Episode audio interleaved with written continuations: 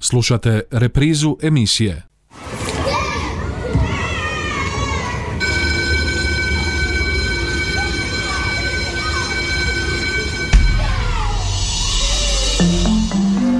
Život škole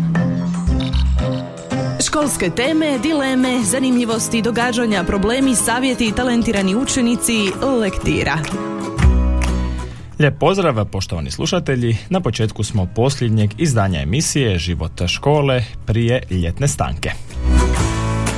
U današnjoj emisiji Život škole govorimo o osnivanju katoličkih škola, a povod je nedavno predstavljanje projekta izgradnje katoličke osnovne škole u Slavonskom brodu koje je održano u nadbiskupskom dvoru.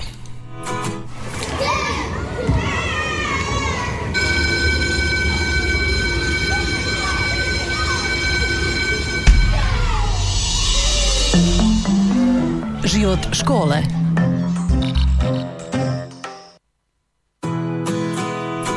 Đakovačko-osječka nadbiskupija gradit će u Slavonskom brodu katoličku osnovnu školu, čije idejno arhitektonsko rješenje je predstavljeno u ponedjeljak u nadbiskupskom domu. Velečasni Pavao Mikulčić, nadbiskupijski je povjerenik za gradnju katoličkih škola. Ovaj projekt je projekt Đakovačko-osječke nadbiskupije i on je, možemo to slobodno reći, svojevrsni dar stanovnicima grada Slavonskoga broda kao i okolnih mjesta. I mi čvrsto vjerujemo da će katolička škola pomoći u podizanju kvalitete osnovnoškolskog obrazovanja i odgoja na području grada Broda i njegove okolice, a tome podizanju kvalitete zasigurno će puno pomoći i ova velebna zgrada koju danas predstavljamo našoj javnosti. Vjerujem da je onima koji prate malo ovaj proces osnivanja katoličke osnovne škole u Slavonskom brodu poznato kako je naš nadbiskup, monsignor dr. Đuro Hranić, nakon savjetovanja sa svojim suradnicima odlučio osnovati katoličku osnovnu školu u Slavonskom brodu i u tu svrhu je zajedno sa gradom Slavonskim brodom pristupio potpisivanju ugovora o osnivanju pravu građenja na nekretnini u ulici Anastasa Popovića u Slavonsko-brodskom naselju Zrinski Frankopan. Sukladno tome ugovoru, Đakovačko-Osječka nadbiskupija gradu plaća mjesečnu najamninu u iznosu od 1823 kune.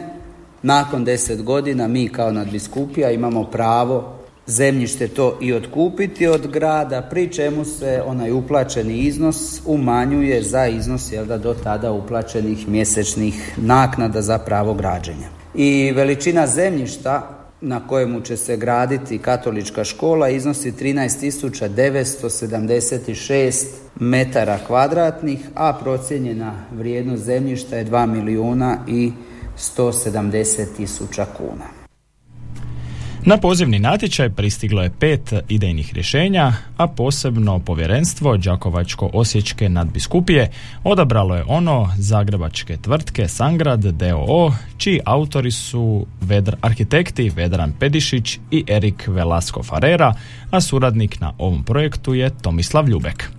Okvirna vrijednost projekta je 69 milijuna kuna bez PDV-a, a buduća katolička škola u, Slavonsk, u Slavonskom brodu moći će primiti 400 učenika raspoređenih u 16 razrednih odjeljenja, a imat će 19 učionica, najavio je to velečasni Mikulčić. Od čega će biti tri praktikuma, te će imati evo jednu zasebnu učionicu za potrebe produženog boravka, ta učionica imat će i direktan izlaz i na vanjski prostor igrališta. Škola će imati i dvodjelnu sportsku dvoranu, te će imati nekoliko pratećih učionica za rehabilitaciju i stručni tretman učenika s motoričkim oštećenjima te organskim poremećajima u ponašanju. Ukupna bruto površina škole iznosit će 6000 372,75 metara kvadratnih, od čega će 4543,63 metra kvadratna biti prostor same škole, dok će 1829,26 metara kvadratnih bruto površine pripadati dvodjelnoj dvorani za potrebe tjelesno-zdravstvene kulture. O specifičnostima katoličke škole nadbiskupijski povjerenik za gradnju škola velečasni Mikulčić kaže S obzirom na specifični karakter katoličkih škola, kao i na njezin odgojno-obrazovni projekt koji svoje utemeljenje nalazi u osobi Isusa Krista, katoličke škole svoj veliki naglasak stavljaju na odgojni savez, odnosno na partnerstvo između svih dionika odgojno-obrazovnog procesa, kao i na zajedništvo sa crkvenom, odnosno sa lokalnom zajednicom. A temelj za ovaj odgojni savez, odnosno za partnerstvo između učenika, e, roditelja, nastavnika, kao i crkvene, odnosno društvene zajednice je svakako susret. Da bi partnerstvo moglo funkcionirati, svi dionici odgojno-obrazovnog procesa moraju se negdje susresti. I ovakvom našem konceptu našega školstva, našega odgoja i obrazovanja zasigurno odgovara ovakva zgrada koju dakle danas predstavljamo, zgrada za koju njezini autori navode kako predstavlja određeni odmak od klasičnog sustava obrazovanja i kako intencija ove zgrade grupirati učenike dijelom po dobi, a dijelom po području interesa. Ova zgrada želi onaj klasičan frontalni odnos učenik-učitelj učiniti otvorenim te omogućiti učenje u manjim grupama uz rad na zajedničkim projektima, odnosno suštinski ostvariti jedan univerzalan prostor za učenje kako u učionicama, tako i u prostoru oko njih. Nas u današnjoj emisiji manje zanimaju urbanističko-arhitektonska rješenja, a više razlozi osnivanja katoličkih škola, pa ćemo o tome u nastavku emisije nakon glazbenog predaha. Vrijeme uspori mirnim vodama sred fotografije. Ljeta nestvarnog naši odrazi na mokrim cestama pa se voda namršti. Kad u nju gledamo kad kao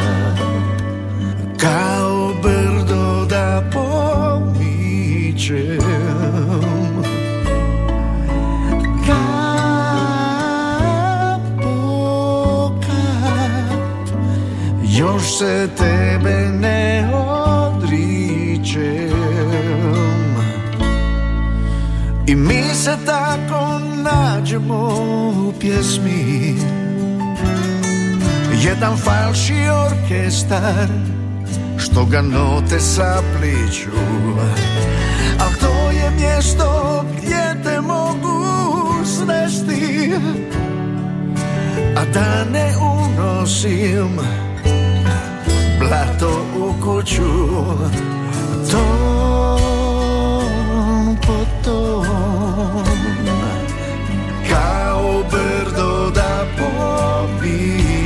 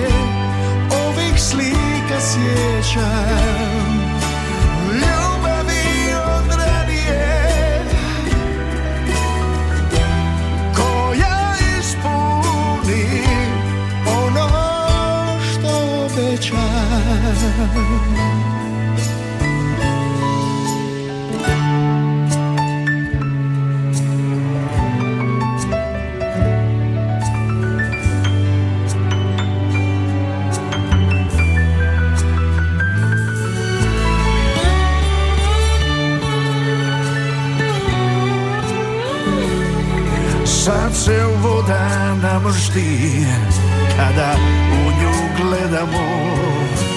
Kap po kap Kao brdo da pomičem Kap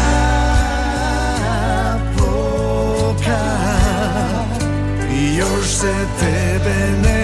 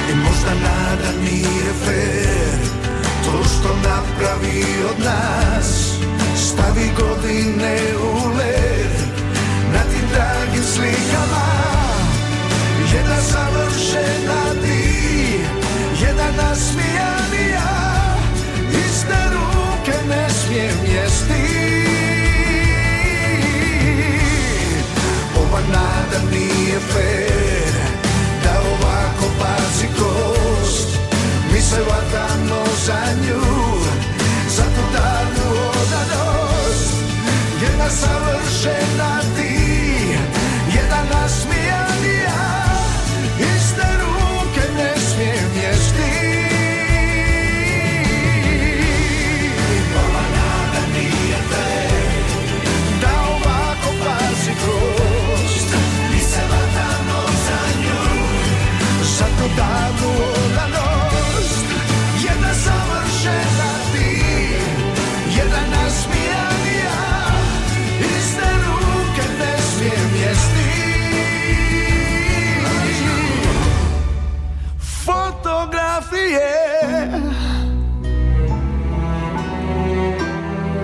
Se drugčije ovih slika sjećam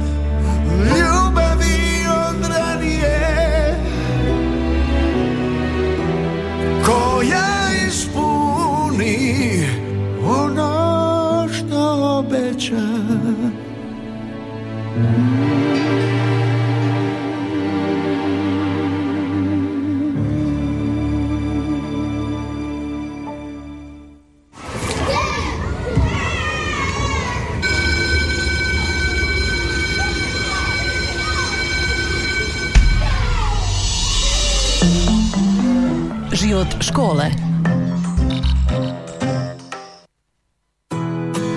Nakon glazbenog predaha vraćamo se mi našoj današnjoj temi i našoj današnjoj emisiji Život škole.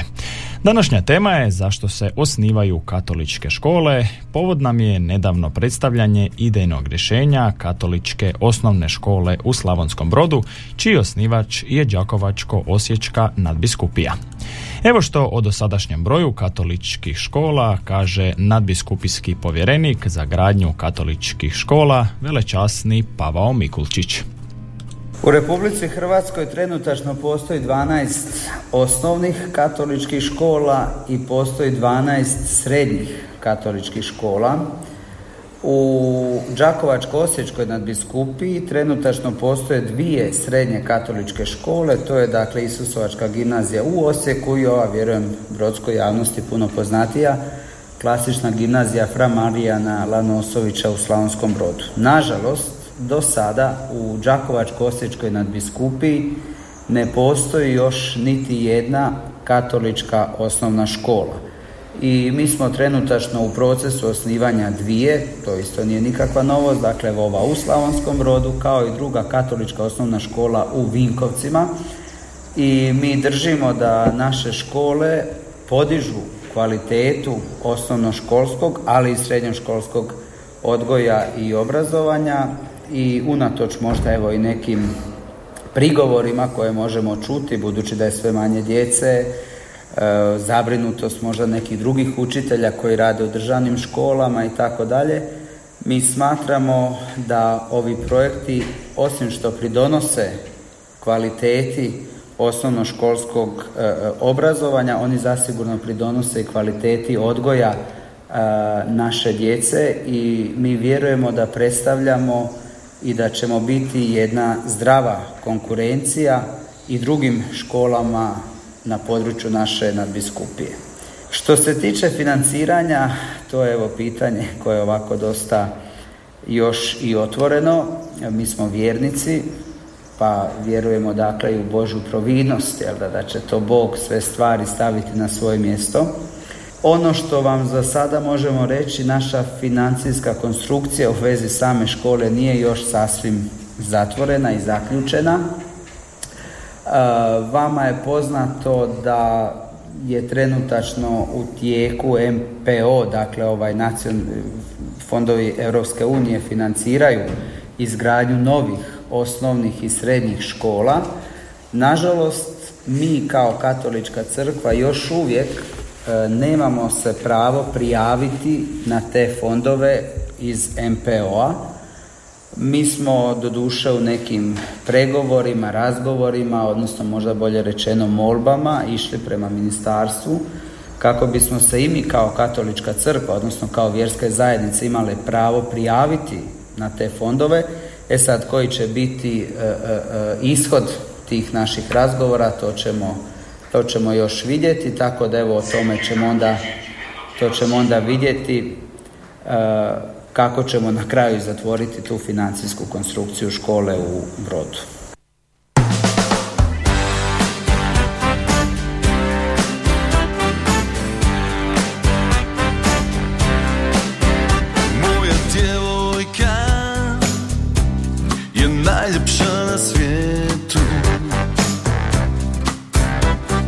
Jedina na cijelom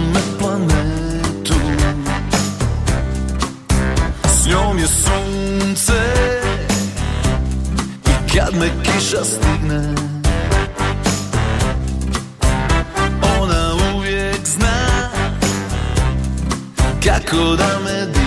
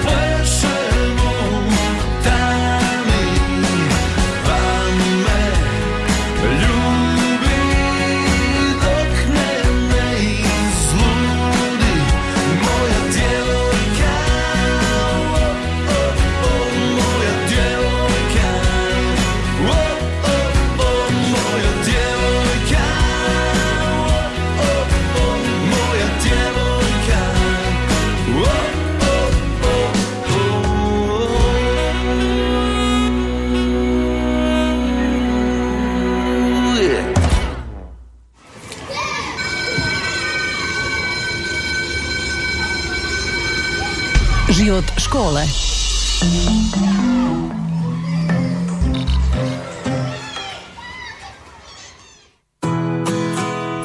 Nadbiskupijskog povjerenika za gradnju katoličkih škola Velečasnog Mikulčića pitali smo za pojašnjenje zašto uopće katoličke škole.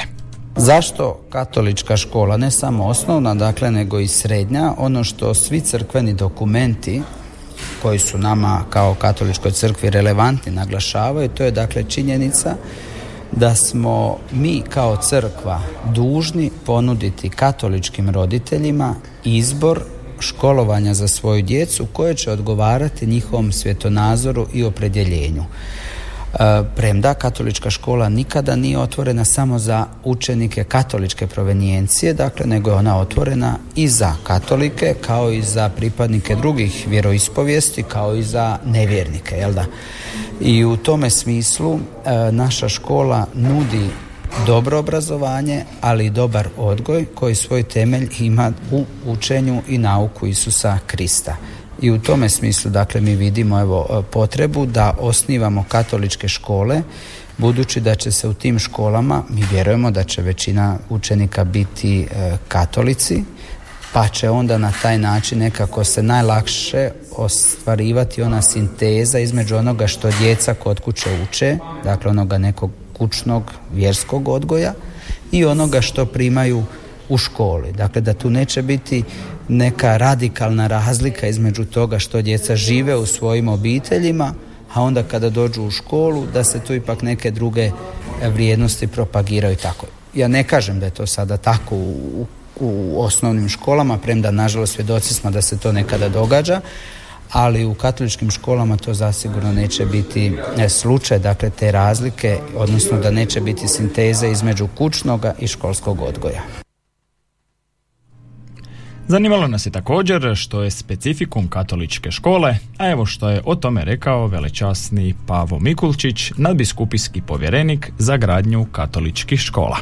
Ono što je specifikum naših škola, dakle to nije u tolikoj mjeri ono što se uči, dakle nije u tolikoj mjeri obrazovanje, premda mi imamo pravo ne znam sada točno reći 20 ili 30% odstupanja od kurikuluma koje je propisalo Ministarstvo znanosti, ali ono što je naš specifikum to je odgoj dakle koji se prima, koji je, kako sam već i rekao, utemeljen na učenju Isusa Krista, gdje se mi ne bojimo pozivati na vrijednosti Isusa Krista, to je stavljanje naglaska na dobre međuljudske odnose među e, nastavnicima koji u tim školama djeluju, dakle i to je uistinu jedan veliki naglasak na tome obrazovnom savezu, odnosno odgojnom savezu i partnerstvu između svih sudionika odgojno-obrazovnog procesa. Dakle, tu nema nekog odnosa gdje je učitelj nadređen učeniku, dakle, nego mi želimo da taj odnos bude uistinu isprepleten odnosima partnerstva gdje su svi ravnopravni, svi su uključeni u odgojno-obrazovni proces od učenika, od nastavnika, ali i njihovih roditelja kao i društvene, odnosno crkvene zajednice. I zato smo evo izabrali ovakvu zgradu škole koja je dosta otvorena, koja ima puno stakla, koja ima puno tih nekih niša, da tako kažemo, neslužbenih prostorija koje omogućuju upravo taj susret o čemu sam malo i govorio u svome uvodnom izlaganju.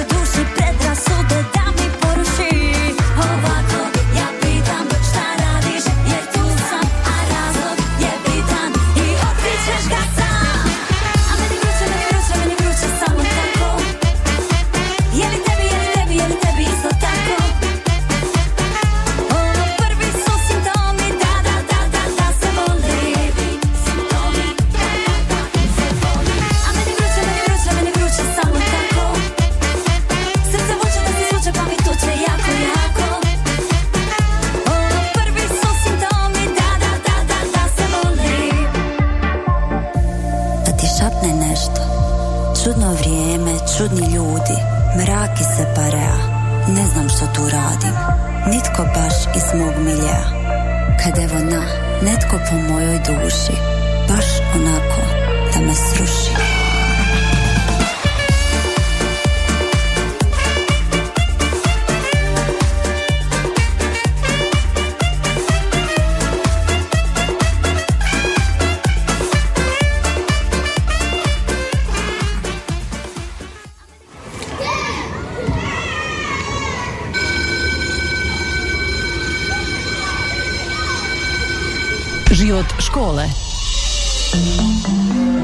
Školske teme, dileme, zanimljivosti, događanja, problemi, savjeti i talentirani učenici, lektira.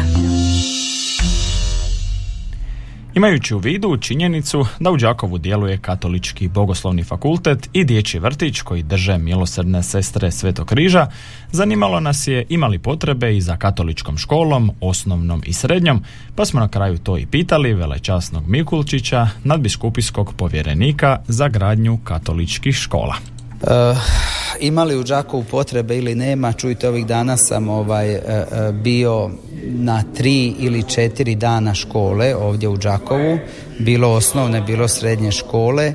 I to mi je bilo drago i simpatično i vidjeti i čuti da i ravnatelji škola, a i djeca u svome programu često i pjevaju pjesme u kojima se pjeva Aleluja, ravnatelj želi osmašima sretan izlazak iz škole i poručujem Bog vas blagoslovio, tako da evo čini mi se da u Đakovu već taj jedan katolički duh i živi u školama, kako osnovnim, tako i srednjim. Sad se malo našalite, to znači da u Brodu nije tako i u Vinkovcima da nije tako?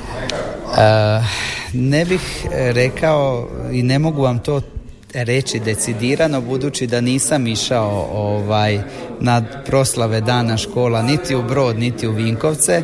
Jasno da se i u Vinkovcima i u Brodu u nekim školama živi taj katolički duh premda zasigurno moraju se poštovati dakle i zakoni Republike Hrvatske i mi smo ipak jedna sekularna država dakle u kojoj ipak ne smijemo možda to miješati na takav neki E, e, e, eksplicitan način, ali dakle, zašto katoličke škole? Ovo što sam govorio o danu škole u Đaku, to je bila možda malo i šala i tako dalje, dakle, ali u katoličkoj školi, dakle, naglasak je na odgoju, odgoju koji promiče vrijednosti Isusa Krista i te vrijednosti se moraju osjetiti i u odnosu među nastavnicima, a možda su baš ti odnosi među nastavnicima najveći problem u našim školama, i osnovnim i srednjim, i mi zasigurno želimo dakle veliki naglasak staviti na tu činjenicu saveza, dakle odnosno kako će reći pedagogija partnerstva između svih dionika toga odgojno-obrazovnog procesa. Evo mi smo na kraju današnjeg druženja u emisiji Život škole, a s obzirom da je završila školska godina i mi ćemo na ljetni odmor, a s novim ciklusom emisija počinjemo s početkom nove školske godine.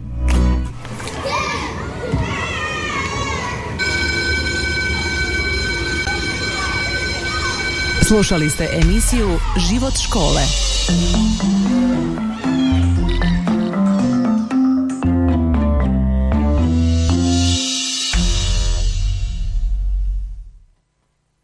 Ovaj programski sadržaj sufinanciran je sredstvima Fonda za poticanje pluralizma i raznovrsnosti elektroničkih medija. Slušali ste reprizu emisije